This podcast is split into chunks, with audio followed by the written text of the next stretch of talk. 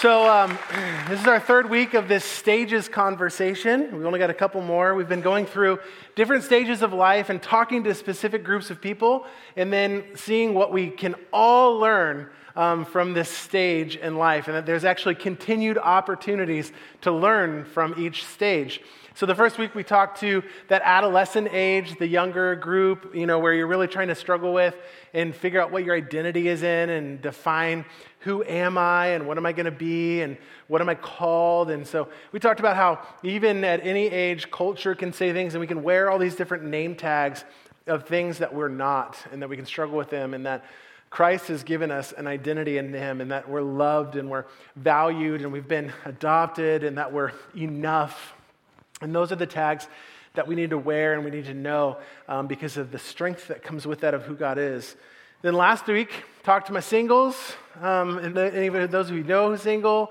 Um, that was a fun conversation, really about how the things that we're doing now or who we're becoming, the wise investment into practicing and who we're becoming right now, uh, becomes the past, which is a view into what our future life is going to look like our future marriage or our future single life or just our future life period. And that all of us can say, I want to name something that's not true of me now, but I want to be true of me in three years from now, and begin to invest, begin to practice into becoming that type of individual in three years from now. And there's something that we can do because we want tomorrow to look different. We can learn from that stage.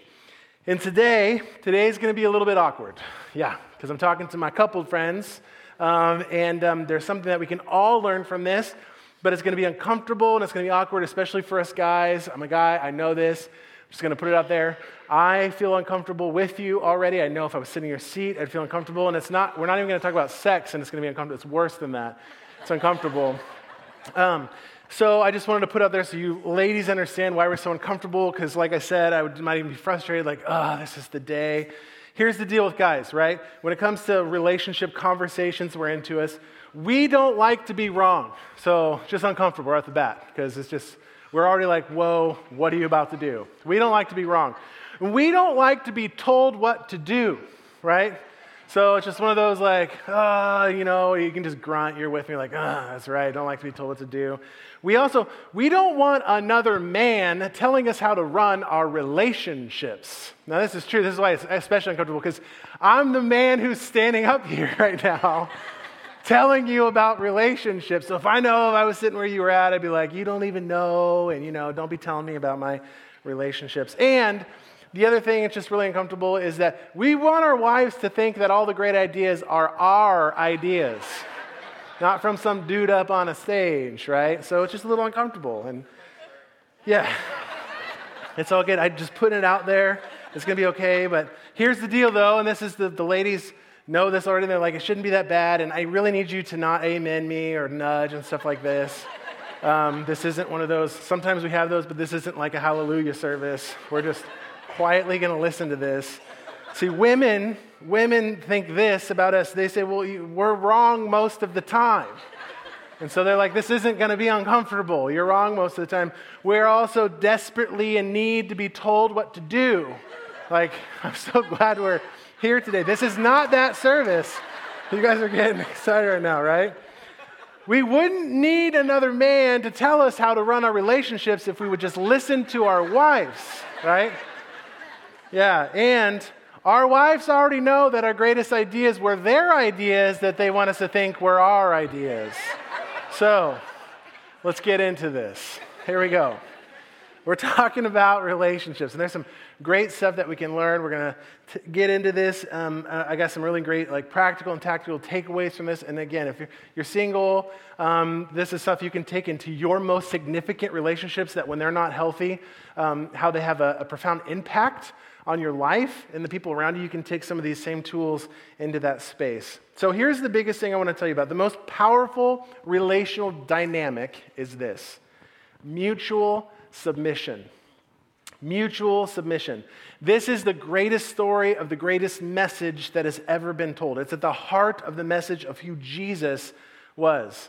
It was all about mutual submission, to being uh, uh, someone we ended with our worship service of I surrender all. A mutual submission that says, I'm about you and I'm completely about you, and I'm submitting to you, and you're doing the same with me.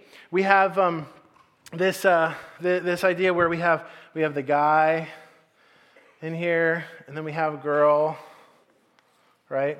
And what happens is, is when there's not mutual submission, one of them goes and they stop right here, the other one goes and they stop right here, and they're both given like 50%, right? And they're like, this is great. This is what a wonderful relationship. No, this is where misery happens, right? There's not mutual submission here. They're not all about the other person, right? They're just like, how far will you go? I'll go that far as well. So today we're going to talk about mutual submission and what that actually looks like and these are conversations that I've had with hundreds and hundreds of couples when they come in and they're like, oh, there's just something that's not working and it's not clicking, and we, we can learn a lot from the scriptures. So today, I'm going to start off with something that Paul said in Ephesians. He said to this, this is a famous verse too for weddings, if you've ever been to a wedding. He said this Submit to one another out of reverence for Christ. Who are you supposed to submit to? One another, right? Submit to one another out of reverence for Christ, not because you wanted to, but out of a reverence for Christ and who he is, right? This is the umbrella, the, the start um, to the specifics, the, the belief system we first need to understand, which is this idea that we need to submit to one another out of reverence for Christ. Then he's going to get into some specifics Oftentimes, we skip over to this verse and we get right into this next one, which is really familiar to a lot of you. Then he follows up with specifics. Well, what does that mean? Like, what does that mean for me? And he says, Wives, submit yourselves to your own husbands as you do to the Lord, right? And guys, they love this verse for some reason. They're like, Yeah, have you seen that? Like, that's a great verse. And I would say, like, no, no, no, it's not to you. It's not written to you, it's written to the wives, right? So that's what's written specifically to them, and it's talking specifically to them about what submission looked like, what this submission to one another out of reverence for Christ looks like. Then it goes on and it talks about husbands. Husbands, husbands, love your wives just as Christ loved the church, right? So ladies be like, yeah, that's exactly what you should do. No, no, no, it's not to you. You do your part, they'll do their part, and they're both actually very similar, right? How far and how much did Christ love the church? He died for it. Like he gave everything 100%. He died for it. So, husbands, loving your wives just as Christ loved the church is dying for it, 100% giving yourself to this. So, that changes this whole scenario, this whole diagram right here. Then, if you're looking at all of this is done in reverence with Christ, you have God at the apex. Then you have this submission to Him, and then 100% to the other person. And 100% here and 100% here. This is what a healthy, mutual, submissive diagram looks like. And where we get in trouble is we say, no, no, no, no, no. I'm going to do tit for tat, eye for eye, right? And when I have problems with people when they come in, they're sitting there saying, yeah, like it's just really simple, like petty things, and it's just not jiving, it's just not working. And it's because one person's only going here and the other person's saying, meet me here. Or one person is going 50% and the other person is still giving themselves 100%. And their endurance is just wearing down. And they're like, oh my gosh, I keep doing this, but you're not giving yourself all the way over and being mutually submissive back to me, like mutually at the sacrifice of talents and time and energy and thoughts, right? This is very difficult, but this is what a healthy relationship looks like. In its best form, in the way that it was actually created to be. In the midst of relationships, God's the one who created them in the first place. And in the context of marriage, guess who created that? Now, side note, when there's issues, and, and I've had issues where people come up and be like, it's just so broken. Like, it's just so much of a mess. I will tell you that the people who choose to say, like, you know what, I'm going to let God be a part of this, He'll heal it. He'll fix it. When, there's, when there people have no hope and they're like, this is just such a mess, it's gone so sideways. If they'll just crack the door and say, we're actually going to let God do these things, He's the one who created it, He'll make it happen. If it's just dependent on this group, most of the time, it's no go. So difficult. And it's so difficult to watch. So it's healthy to understand this. Now, what we need to understand about this is this is a lot of work. This is a tremendous amount, uh, it's this word, of humility. This takes a tremendous amount of humility. And that's not natural. Self preservation is natural. Caring for my own needs and making sure, like, I got what I need, I got what I want is natural. What's not natural is this definition of humble, which is you thinking more of someone else, thinking more of others, and less about yourself. It's not like this idea where we got into, like, I'm a humble person, you know, like, I don't boast about myself. Those are kinds of things. But it's when you actually start thinking more about another person and less about yourself when it comes to any kinds of circumstance and situation, right? And when you see that, it's really attractive. And they're like, wow, they are like loving me hard. they're going out of their way. Like they're like bending over backwards, almost to the point of uncomfort, but yet it's attractive because it's, it's this humility that's unexplainable, right? You see it and it's attractive. We're going to read now from the rest of this from James. James has this really beautiful piece in James 3:13. The book is called James. This is actually Jesus' brother who wrote this. Uh, it's in the New Testament. And he, he gives it to us this way. He says in James 3.13, he says, Who is wise and understanding among you? I don't know if that was like a question we're supposed to raise our hand, but let them show it by their good deeds, by deeds done, or wisdom, by their good wisdom. Their deeds done in humility that comes from wisdom. So he's saying, hey, there's something that's going on here. There's wisdom that all of us need to have and all of us need to gain. Wisdom is making decisions in light of reality. Wisdom is making a decision today based on where you want to be tomorrow or how you want your relationship to look like tomorrow. Wisdom is making a decision based on the past. Wisdom is taking all the context of life into account. And so he gives us that paradigm. I'll throw it back up there real quick. This paradigm to follow, right, of what wise looks like. So we have wise, and then we have humility, and then we have wise again. So essentially, he's saying, hey, those who have wisdom this is going to lead now to humility, which then humility now is going to actually lead to more wisdom. That the only way to gain more wisdom is to understand I got to live with my hands wide open. That I'm not always right, that there is something to learn, or that I can do more, or that there is more to this. And wisdom says, like, I want to understand I'm going to learn. I'm going to put into practice these things. I'm going to give myself over to that, which leads to humility, which then leads to more wisdom. He continues on to say, But if you harbor bitter envy and selfish ambition in your hearts, do not boast about it or deny the truth. This is like one of those um, arrogant tip offs, right? We've all met somebody who's arrogant. Most people who are arrogant don't know their own arrogance, right? But arrogance, like, tip themselves off and give this away, their arrogance, by what they say and how they talk, by how they boast and then what they're saying out loud or they're denying, right, about what's going on. James is in saying, such wisdom, even in quotation, because it's just not that type of wisdom, such wisdom that's like this, it's full of arrogance and all about self, right? And boasting and selfish ambition and envy. Such wisdom doesn't come down from heaven, but it's earthly, unspiritual, demonic, right? For where you have envy and selfish ambition, there you find, and this tends to be the problem in a lot of our relationships right here. Where you have envy and self ambition, there you'll find disorder in every evil practice. Where you find this disorder where there's selfish ambition of like, hey, I just need to figure out how to manipulate to get what I want. Or there's this envy, which is a manifestation, honestly, of insecurity. If you were to ask yourself, what's envy? What's envy? It's this manifestation of what insecurities that we have, that he or she has something that I don't, or there is something true of them that is not true of me. You know, like, oh, I hate her. Why do you hate her? Because she's skinny. Well, what do you mean? I don't even know how she walks in those things, right? Like, that's, that's envy it's a manifestation of this insecurity that you are not this thing or that you want this thing. Oh, I hate him. Why do you hate him? Oh, I, I don't know. I just do. Oh, you don't like them because like, they have their financial life in order. No, that's not it. Well, yeah, you just don't like rich people. You're envious of this because they've made good decisions and been managers of what they've had. It takes place in all kinds of different ways. Insecurity is actually a manifestation that we need to learn something. Insecurity can be this manifestation that can be this light that goes off that says, hey, there's actually something to learn about myself or about the world.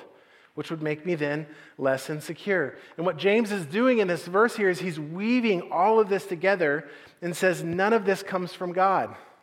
This envy, this self ambition, like this thing that's just about me and being jealous and uh, about what I need and what can I get from this, that this doesn't come from God.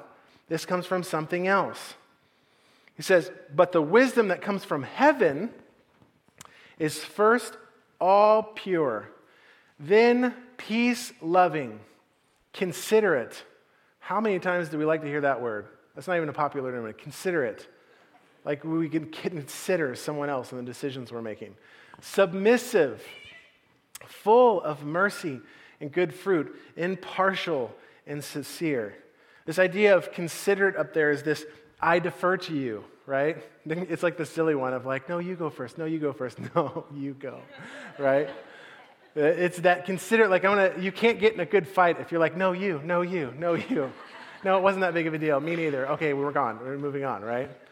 Considerate, submissive, full of mercy and good fruit. This is what this healthy, full submission, right? Mutual submission looks like in a relationship. The wisdom that comes from heaven. But we have to be willing to learn to get humble. And so let me give you a couple things that we can learn together that are so simple, but yet they feel like complex, but yet they're life giving if we can actually figure a few of these things out.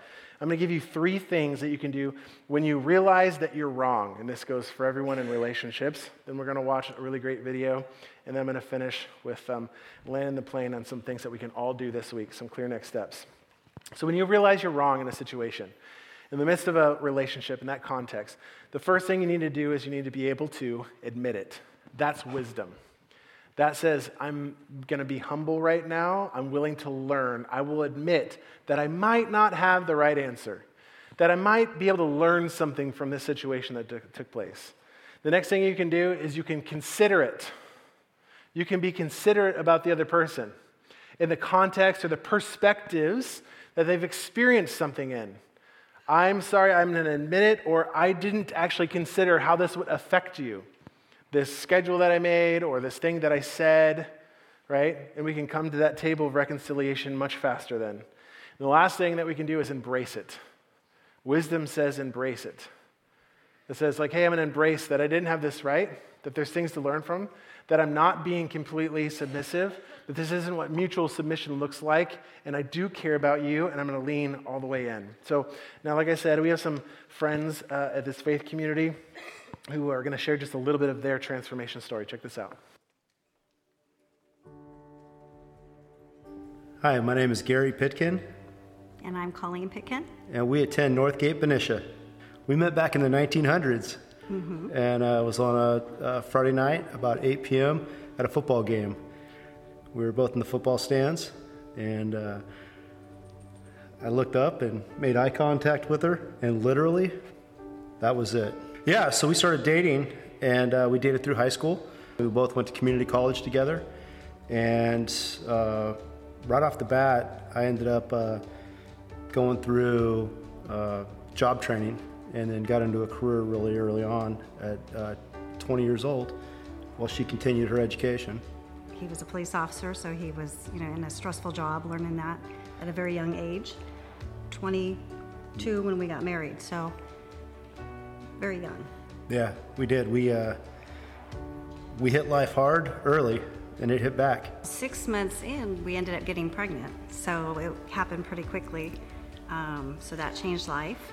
In my early years, uh, I was really struggling as, as a guy with, as a man without faith, as a man without an anchor, so to speak, um, and trying to uh, trying to decipher uh, what it means to be a man, what it means to be a success in the world.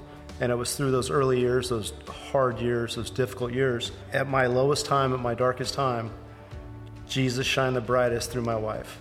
Uh, when I was having a hard time uh, finding my way, it was it was my wife who walked beside me and who demonstrated an enormous amount of strength and grace and love and patience.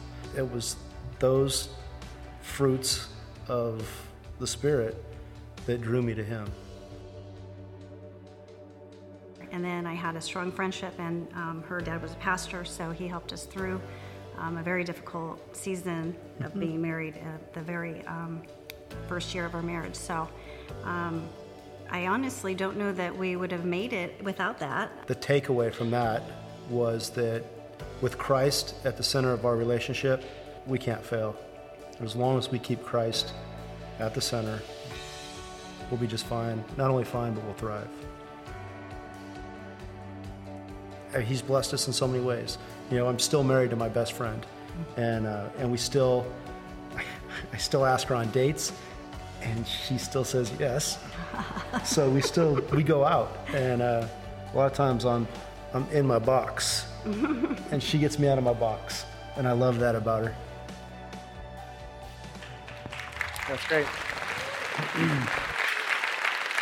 the 1900s, weren't those the good old days? Love me some 1900s. That's so good. That was exactly this. What a beautiful example of what this looks like. Where, where someone was like 50% and it was difficult and it was tough, but someone else was continually giving grace and love and strength in the midst of this because of Jesus, because of God, until then discovered to get together like, hey, the only way this is going to work is with Christ at the apex of this whole thing. And we can work our way through any of these things. What a beautiful example of what that transformation actually truly looks like, right? And how it'll continue to be able to work itself out. So I'm thankful to you guys for sharing that piece of this testimony with us. I'm going now to go over really quickly the five love languages. This is the stuff you're going to want to take notes. This is where it gets really practical for you. Some of you may have taken this class. This is where you're going to get most of the learning. This is where wisdom comes into play right now. So you can actually do these things. There's uh, in most of conversations that I have with people who are, um, you know, in really strong relationships, significant relationships that when it's not good, it has a profound impact on just them and their life. Um, it's due to a lack of uh, one thing. They don't know what the other person actually needs. And so I'm going to go ahead and just let the cat out of the bag here. It's really easy. It sounds, um, it's, you're going to be like, no way, this is so easy when I heard it.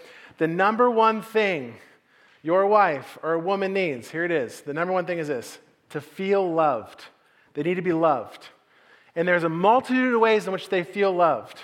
But you need to first understand that, guys. Now, girls, it is not the same word. It's going to mean the same thing for the guys. The number one thing a guy needs is not to feel loved. It feels too like mushy gushy. It's to feel respected. Respected. And when you they feel respected, then they feel loved. When the woman feels loved, she feels taken care of, fully seen, 100% given to, unconditionally, right? When those two things are happening, it's usually pretty good, right? But how do you make her feel loved and him feel respected? There's a multitude of things I could give you, but a really practical tool that I can give you today is the five love languages with some explanation on how you can do this. And this is for anyone as well. If you have another relationship that's significant to you that's not a spouse, that's a really close friend, you want to be able to love them the same way, right? It keeps it healthy. So the first one is this of love languages, or one of them is this, is words of affirmation. Words of affirmation is like actually saying the things out loud that you feel, right? Like, I think you're great. I love you. You make my day. You're so good at this. Thank you for doing this. I felt seen here, right?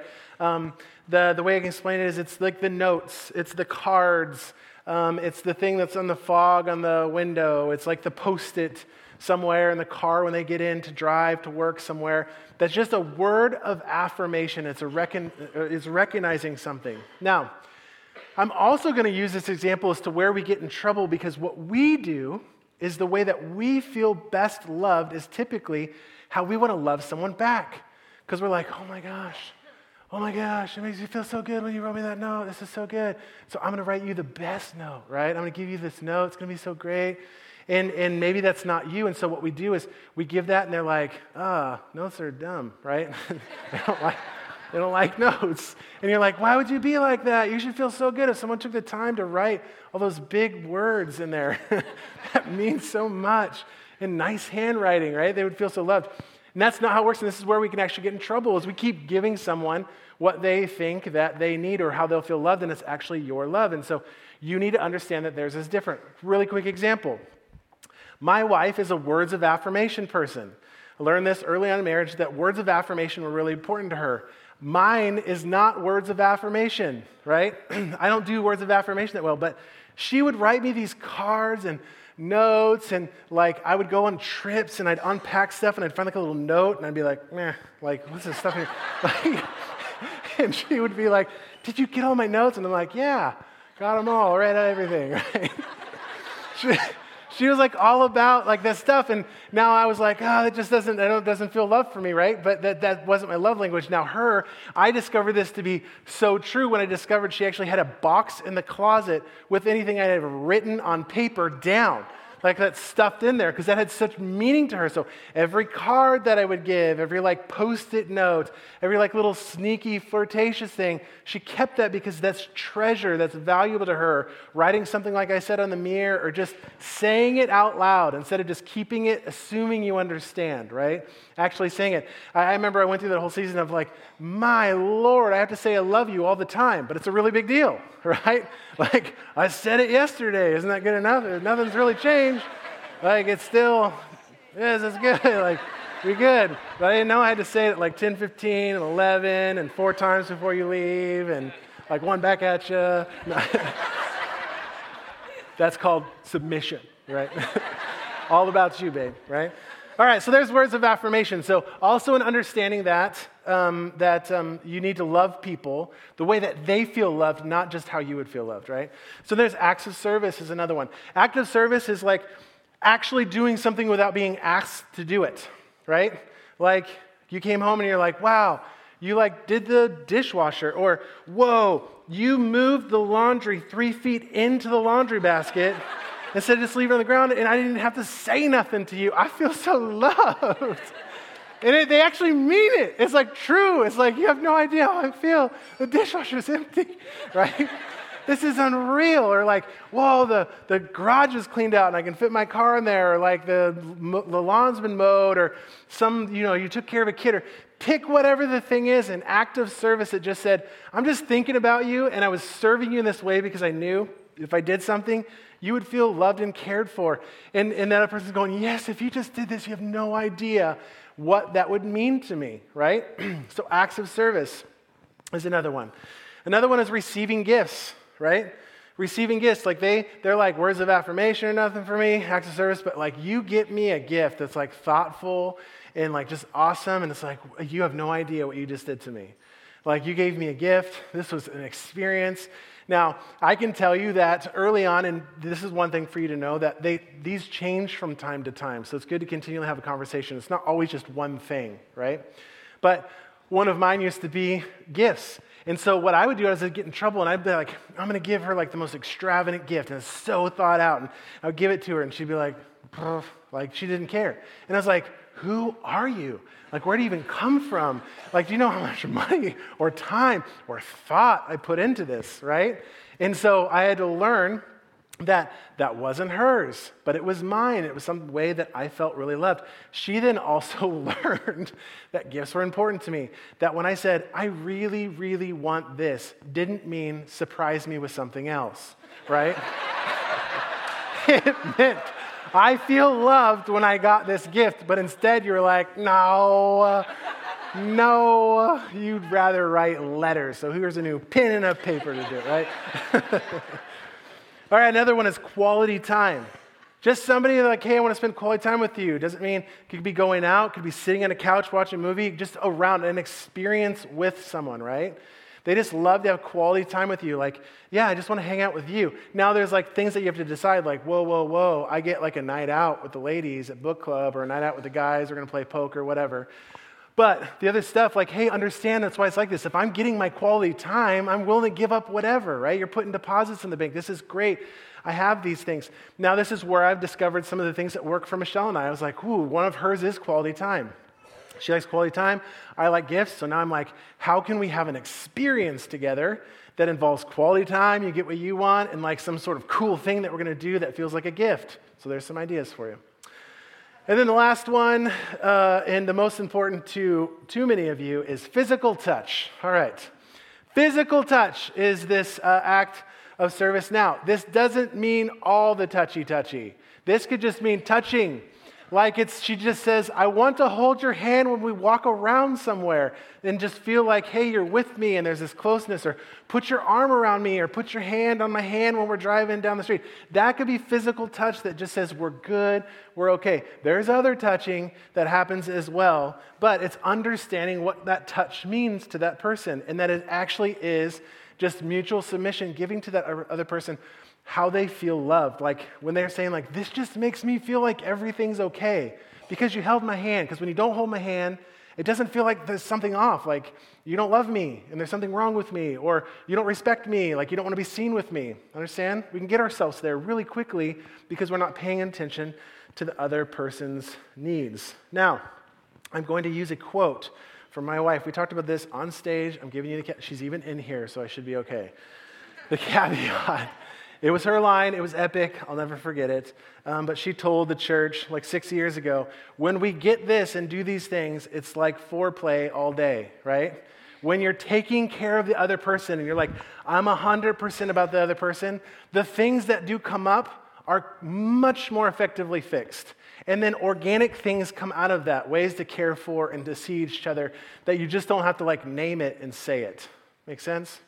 So, the love languages, there's a class you can actually take through Northgate U. If you want to dive in a little deeper, it's a great read for you and a couple. What your next step is today is going to be to, um, to put some of these into place. But I want to first finish this up with James, this conversation with James. He said this Peacemakers who sow in peace do what? They reap a harvest. Peacemakers who sow in peace reap a harvest of righteousness. They're gonna, you're going to reap what you sow in is what you're going to reap, friends. So may we in our relationships so well, so deeply, so caringly, so 100%.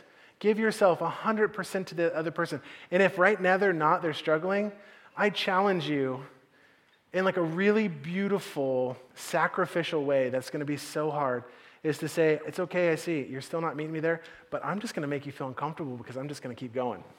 I'm just going to keep going because that's what it's about. That's how this thing works. That's how it's successful. So, your next steps is this quickly wrapping it up. Identify your most significant relationship in your life. So, if you're married, obviously that one.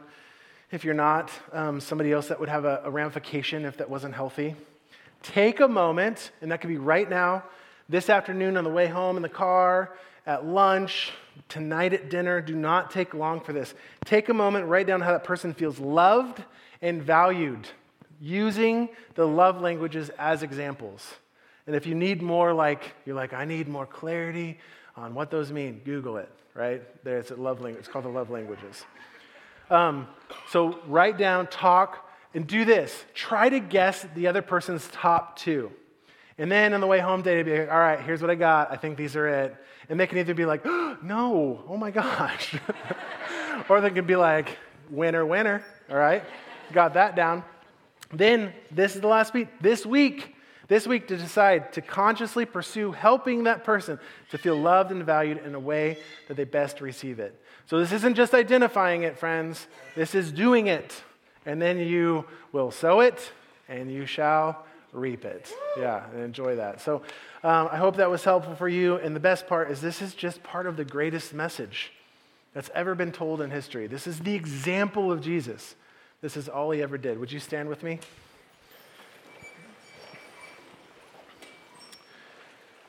So, if you're here today, I want you to hear, and this is maybe one of your first times, or maybe this Jesus thing is new to you, and what submission looks like, or surrender, or sacrifice, or even many of the songs that we sing. I want you to hear this. I talked about this. How Christ loved the church by giving his life for it. I want you to know that he, your, your life was important for God to give his own, his own son for you. And, and to have that relationship, to, to give you a gift that you cannot earn, as hard as you would try to do anything, even we just talked about, you cannot earn it, but you can receive it as a gift, and you can receive it today. And so, quickly, our theology, when you come in here, because it's not just this relational stuff, but you were made to be in community. And if you're in here today and you feel like there's something dead or lost or broken, that we learn all throughout the scriptures that there's nothing so dead that God cannot resurrect it again, that he cannot make it alive. There's nothing so lost that he can't find. There's nothing so dark that He can't bring light into. And there's nothing so broken that He can't do a mending work on. And so if you've come in here today and you're like, hey, I came in here, I don't know why, I'm looking for something else, and that right now is kind of hitting a button, don't leave this place without taking a next step and discovering what that is. And so I have a, a journal for you called This Changes Everything. It's a next great step. We have a little living room. It's a free gift uh, on your way out to go on a journey about who God is and what this could look like and what mutual submission looks like with God at the apex in your life and everything that you do. So I want you to have that. This is one of your first times here with us. Give us a couple weeks, get to know us. We got some free stuff for you, some friendly faces. We got a little area called New Friends. You can go check that out in just a little bit. I'm actually, if you're new, I'm going to come out to the New Friends area in just a little bit. If you want to hang out, I'd love to meet you and say hey. Uh, if you came here and you're just like, I need somebody to pray with me, we have people up front that would pray with you. And um, next week, we're going to be talking to that next stage, which is uh, legacy. Um, who, what do you get to do now? What are you worth right now? And we're actually going to have uh, our founding pastor, our pastor emeritus, Ken Jensen, he's coming next week. So if you want to come here, he's going to be sharing with us. So it'll be fun. We haven't had him in here over a year, so it'll be fun to see him up here sharing with us again. And uh, thank you, thank you, thank you for your generosity. It's because of that we see our homes, world, and uh, communities transformed through your compassion. Let me send you off with a blessing. As we just give up, may we be a peacemaker this week who sows and reaps a harvest of righteousness. May you be blessed by that, friends. I love you. I'll see you next week.